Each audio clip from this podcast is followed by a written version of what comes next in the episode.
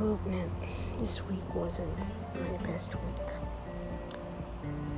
I'm hoping next week will be better. Please, please, please, follow me.